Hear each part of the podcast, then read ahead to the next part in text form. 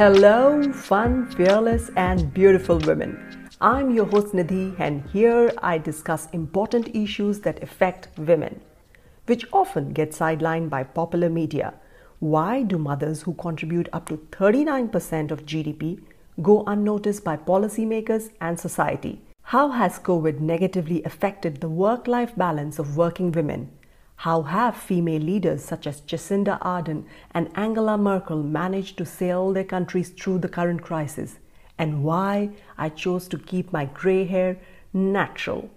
No topic is off limits, and research is my strongest weapon to bring attention to matters close to a woman's heart.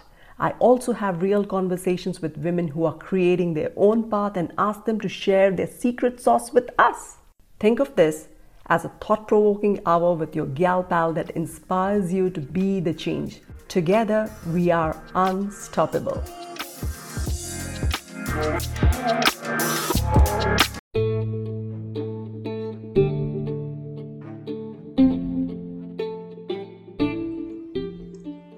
Namaskar and welcome to a brand new episode of Unstoppable.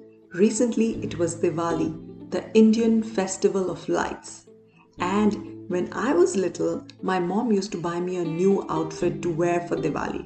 It was customary, and all of us in the family used to wear a new attire and celebrate the festival.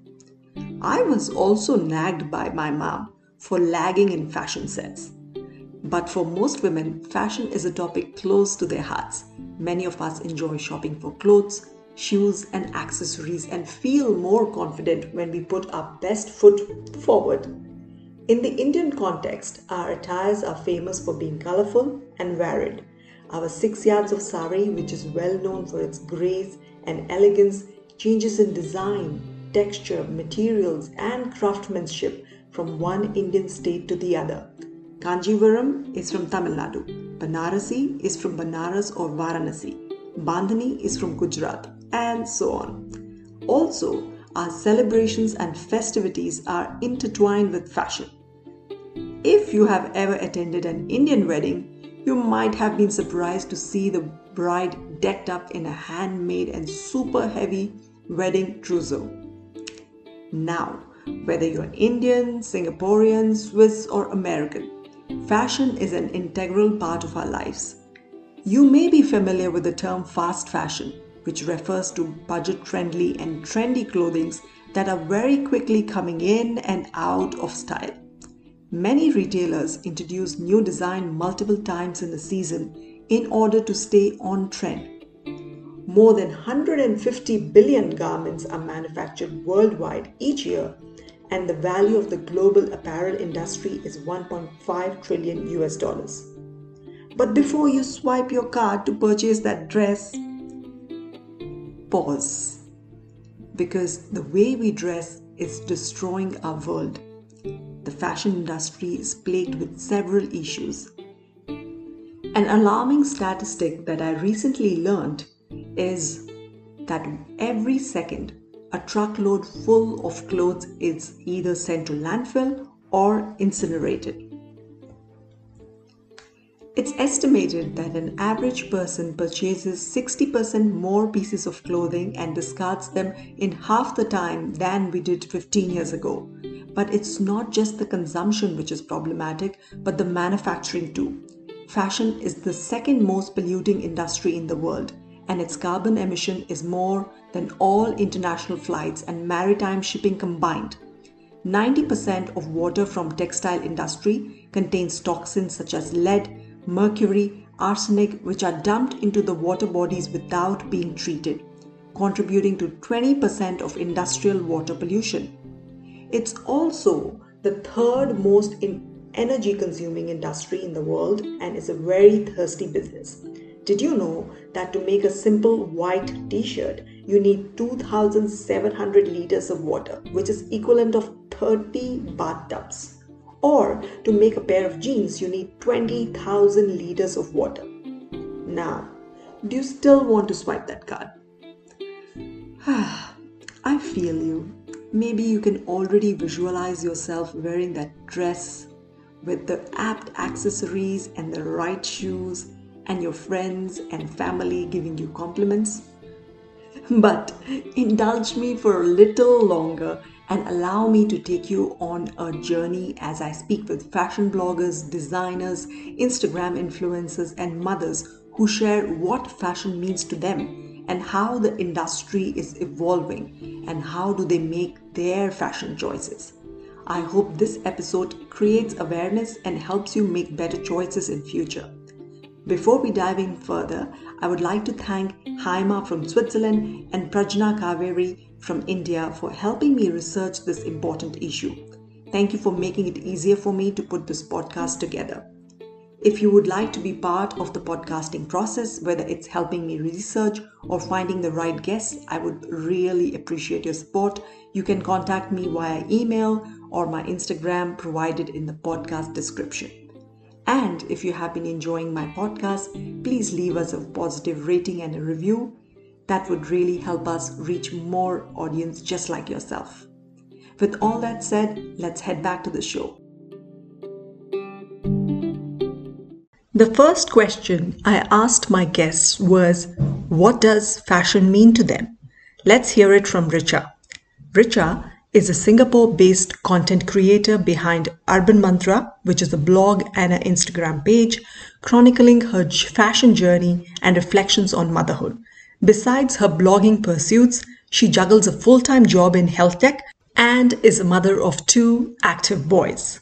I was beginning to see that fashion need not be uh, confined to supermodels that are being found on fashion magazines. Like the average person uh, like you and I could actually share our own personal style and and that's and it just made it so approachable for me you know uh, like i like to share style that is wearable approachable from a mom busy working mom's perspective and it's something that i've come to realize is is what people appreciate because it's not about high ma- high fashion you know standing on a runway. It's not about that. It's really just about hey i'm just a regular person but here's how you can look put together through all the busy different aspects of your life that you as a woman juggle being a mother being a working professional and all of those things. So so fashion for me is something that is uh, supposed to be comfortable wearable and just looking well put together.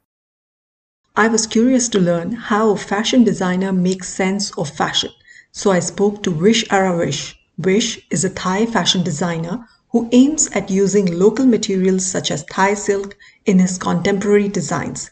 He has won the Design for Asia Award and the Mango Fashion Award, and his designs have appeared in Vogue, Harper's Bazaar, and several other publications. Let's hear his thoughts. For me, as a designer, fashion is not only about clothing, it's about lifestyle. I'm Thai. I was born in a small town in Thailand, Buriram. As I look back to my childhood, like culture of the silk or something handmade, and I would like to bring that to to make another level of, of craftsmanship. So me personally, I like handcraft or something with made by hand. But how to make it contemporary, how to make it global, not primitive, not so for me fashion design is the way to communicate with people or like poetic. It's not only just clothing and also caring about local community and the, the people in the village. Coming up next is Swati, who's a fashion blogger based in Switzerland and also a trained dancer who's combining her love for dance and fashion through her YouTube videos and her Instagram page. Fashion for me is, of course, a very popular aesthetic expression. Uh, but more than that, when I think of fashion, first of all, I look for something that I would really love to be in. And it's not only about clothing. I would call fashion to be also like accessories, then um, maybe my footwear, uh, makeup, or everything else that I carry with that. And of course, the attitude it's a complete package for me because uh, uh, as you as you mentioned uh, i'm also a fashion blogger uh, on instagram right now. So i only not only look for comfort that is only when i'm at home but then usually i'm targeting uh, the people on instagram. And then of course the fashion for me on instagram is a different is a different aspect than it is in day-to-day life. As we heard from our guests, fashion caters to different needs comfort, personal style, professional avatar, and as Swati mentioned, fashion is increasingly influenced by social media. How is social media shaping the fashion landscape? In the 1980s, fashion trends were influenced by the Indian film industry, aka Bollywood. I'm sure many of us recall Madhuri Dixit's iconic look in Hum Aapke Hai Kaun, wearing the purple sari in the famous song Didi Tera Devar Deewana. Later, the ramp became a source of inspiration, but these days it is influencers like Richa and Swati who are sharing their creativity and style, which is relatable and appealing to regular women like you and I, which is gaining traction. In fact, fashion brands allocate between 30 and 75% of their total marketing budget to influencer marketing. 53% report that they spent a sizable chunk of their budget on social media community growth and engagement. Even if we take these numbers with a pinch of salt, we can't deny the growing trend of influencer marketing. I asked Richa how has her understanding of the issues surrounding the fashion industry evolved over the years and how she tries to strike a balance between fashion and sustainability so for me personally, I would say in the last um, three or four years, I have become a lot more aware about the effect of um, fashion and fashion industry on the climate. So, I mean, I've never been much of a a spendy person when it comes to fashion in the first place. Um, it's always about making sure how can I make my clothes work the extra mile, right? Like whatever is in my closet, how can I make it work and style it in different ways? So I've always enjoyed doing that. But now above that, I have la- this layered this awareness of well let's be a bit more mindful about the kinds of um, stores that i visit and that i support and purchase from. So a lot more brands that are coming up nowadays are those that are focused on um, sustainable fashion in some way shape or form. And now the word sustainability in fashion is also something that's used and thrown around a lot. So it's very important to be able to understand what does that even mean? Because some people use that word very broadly or very loosely and it's really important to be able to understand how are you using it? How are you being sustainable? So that's a question that i often ask brands that approach me um, because you could be sustainable only in one part of your whole fashion supply chain but it could be also from beginning to end. So you know these are some of the questions that i ask as well. So as a consumer i'm more mindful of the kinds of brands i shop from. From a fashion blogger i'm mindful about the kinds of brands that approach me and i ask them questions about how they are defining themselves as sustainable. And um, and the brands that come themselves are coming up i've realized that there's a lot more um, social consciousness that's coming up in them. So even if they're not completely sustainable, quote unquote, from start to finish in their supply chain and development and design process, at least they're trying to be more mindful and ethical in terms of the way that they are processing all of this. As Richa correctly pointed out, the terms sustainable or eco friendly or green fashion can be used vaguely, leaving you uncertain what these terms truly mean. Let me try and explain few of them today. Let's start with organic. Often you would see the label of organic cotton used on kids' outfit. These are fabrics that are grown from non-genetically modified plants without the use of harmful chemicals such as fertilizers, insecticides or pesticides. Let's take the example of cotton, which is often a key material for apparel production and is used in 40% of the clothing worldwide. Cotton uses more insecticides and pesticides than any other crop in the world. This is a major threat not only for the soil, wildlife, and freshwater ecosystems, but also for the health of workers and people living in the farming community. Moreover, cotton is a very thirsty crop and tremendous quantity of water is required for its production. It takes about 2,700 liters to make just one t-shirt, which can fill about 30 bathtubs.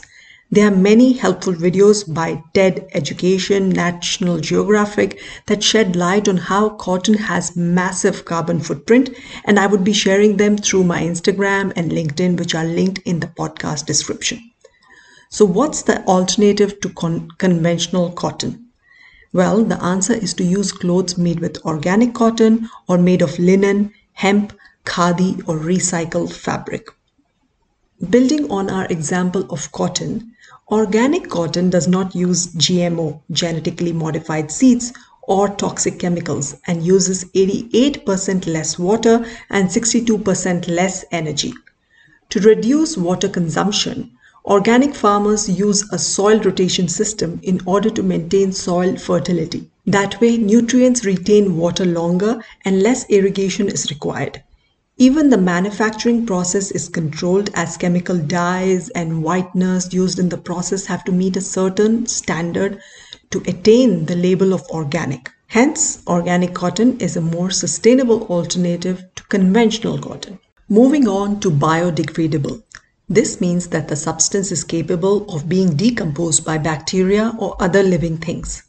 Not all products are completely biodegradable, but the more organic materials used in a product, the more biodegradable the product and better for the environment. Sadly, 60% of our clothing today is made of plastic microfibers, which aren't exactly biodegradable and can take up to 200 years to decompose. The list of synthetic fibers include polyester, nylon, acrylic, and elastane. Think of your swimsuits, tights, sportswear, lingerie. They usually use these kind of materials. All of them are either plastic or petroleum based and require a great deal of energy, emit greenhouse gases, and use toxic materials in their production. But in terms of convenience, they're great fabrics. Very durable, resistant to stretch, often wrinkle free, easy to wash, and dry super fast. But the problem is, Every time a synthetic garment is washed, about 1,900 microfibers are released into the water, which are too minuscule to be filtered out by today's washing machines. And where do they end up? In the oceans and into the bodies of fish and other aquatic creatures, and also into our foods and drinks. Another term you might have heard is ethical fashion. When ethics are discussed within the context of fashion, it most often refers to how people are treated in different stages of production. It usually means that workers were provided safe and hygienic working conditions and a fair wage.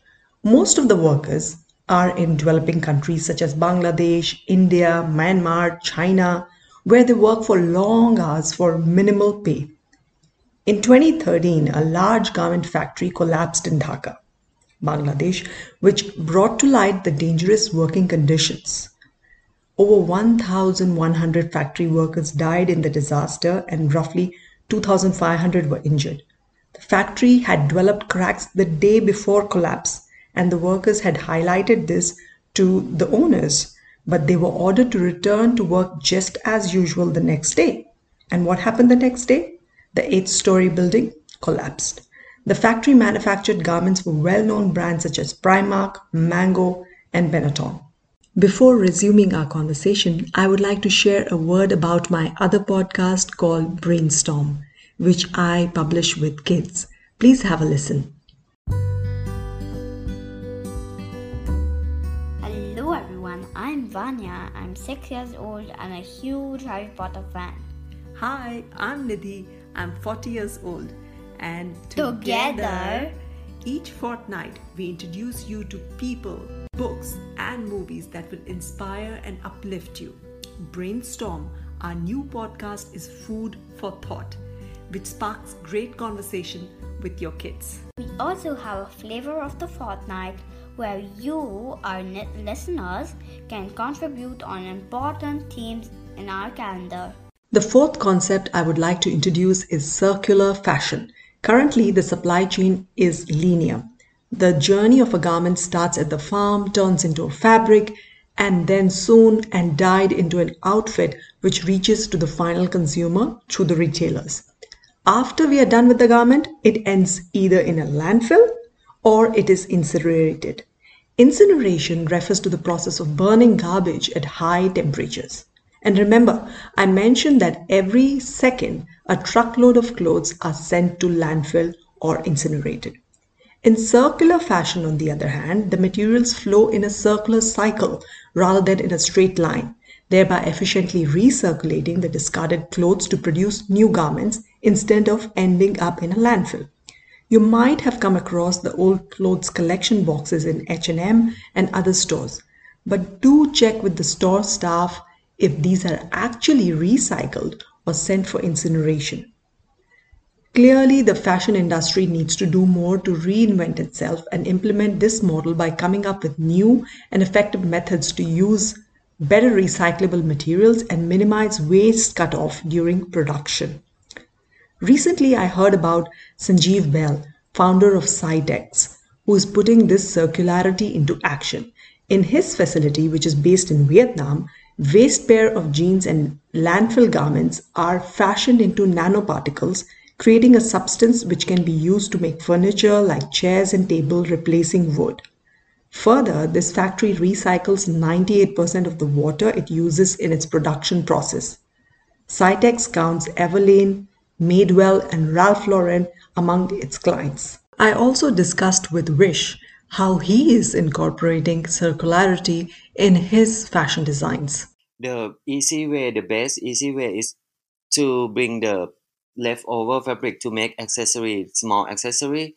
And the second step is bring back all the little pieces that cannot use and remake the new fabric out of it.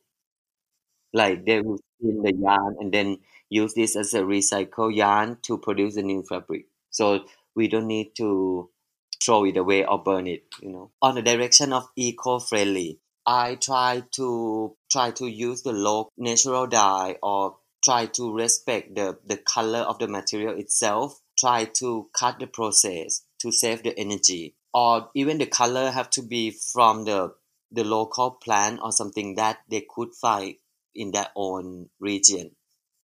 So it is possible to combine fashion with sustainability. It only has to become a priority. So far, I've explained organic, biodegradable, ethical, and circular fashion. Although I have tried to use generally accepted interpretations of ethical or organic, these umbrella terms may mean different things to different people and different organizations. So it's important to add that they are industry accepted certifications that help in standardizing labels such as Global Organic Textile Standards, Fair Trade, etc., which make it easier for us consumers to make better choices. I would explain such labels through my Instagram page because pictures would do more justice to such information. Please do check them out in my fashion stories. After listening to all this, you might say, Nidhi, all this is not good news, but how can I help change this giant industry? Well, this is where you're underestimating your power. Women control 40 trillion US dollar of consumer spending worldwide, and 85% of purchase decisions are done by women. So, my dear friends, you have more power than you can imagine, and your mindful choices can shape the future of this planet. Let's listen in from our guests how they are tackling this situation. I asked them what strategies do they use to make eco-friendly choices. First, let's listen in from Haima, who is an IT professional working with a bank in Switzerland and is a mother of three lovely girls. This would be followed by Vish and Richa's inputs considering the shopping criteria which I which I take, or firstly I try to refuse, and I wait and I rethink and question myself: Do I really need it? And after I feel I cannot avoid it, and when I decide to buy, and I first think, does the style suit me, or is it comfortable, or will it last long, or how many times would I be wearing it, or does it fall in my budget, and the type of fabric and also the origin. And as a mother of three kids, I try to recycle the same clothes from from the elder child to the to the little ones. So in that way, I I, I try to avoid more shopping, more consume consuming more more uh, clothes. Coming to the coming to the sales, yeah. Now I don't go to sales. I have stopped going. When I use silk textile, it's not only support one, but it's the whole village because still have their own culture. You have to grow the worm, you have to grow the the plant, the mulberry, and it create a lot of job and create the life of the local. So when I use silk, it's not only silk; it support many people behind, and I try to challenge try not to do it in traditional way. Try to make something more contemporary, something more modern. It used to be kind of a poo-pooed top idea of like repeating an outfit if you're a fashion blogger on your Instagram grid. And like in the last few years, I've come to feel like, well, what's wrong with that? I actually own up to the fact that yes, I repeat my clothes, don't we all? And and so why shouldn't social media reflect that part of reality? So um, I I think I'm more and more confident um, over the last few years to be able to showcase outfits that I might have worn in the past, but I'm wearing them again, or I'm wearing them again just in a different way one way is like you can do fa- you know clothes swapping amongst friends or family. There's there's a way to make what you have in your in your wardrobe um, just last longer by just doing a swap. And i think that's that's an that's an example of practicing sustainability in fashion. I, I do apply the same thinking with my children as well. And i think there's there's you know we're the children at this age i mean it's for them they they're happy with just having like clothes that they're that they're excited about with colors and stuff. So it doesn't matter if it's brand new versus something that was you know maybe has been worn earlier. I think if you start them early like this kind of mindset will remain with them in the long run. Um, yet another example that i might say is that it's okay to buy from places like h&m and zara. Um, i personally do as well. I'll be the first to admit yes i like zara clothes but if i buy them I make sure that I am wearing them a lot. Like I need to like it and I need to be able to wear it numerous times to be able to say that yes, you know, even if I did buy from a fast fashion store, I made sure that it's worth the the money that I spent and that I'm getting as much use out of it rather than just having it end up in a landfill somewhere. To summarize what we heard from these wonderful ladies and gent, it would be apt to say that asking the right questions is already half the solution to this problem. The first thing we need to consider is do we need an outfit? How many times are we going to use this outfit? Can we use an existing outfit and maybe team it with another piece to give a new twist and appeal? If not, would it be possible to swap an outfit from a friend or borrow from a rental store? If you have to buy, consider buying locally sourced product. Locally sourced fabrics not just support local communities and traditional methods of weaving and design, but they could also be more eco-friendly. Read the labels and do not be shy to ask questions.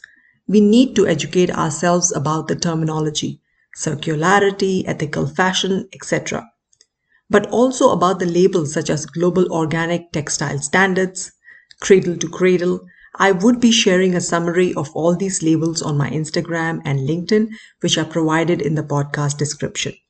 And as Richa and Haima mentioned, the impact of our mindfulness outlasts our lifetime as our kids imbibe these practices and use them in their lives.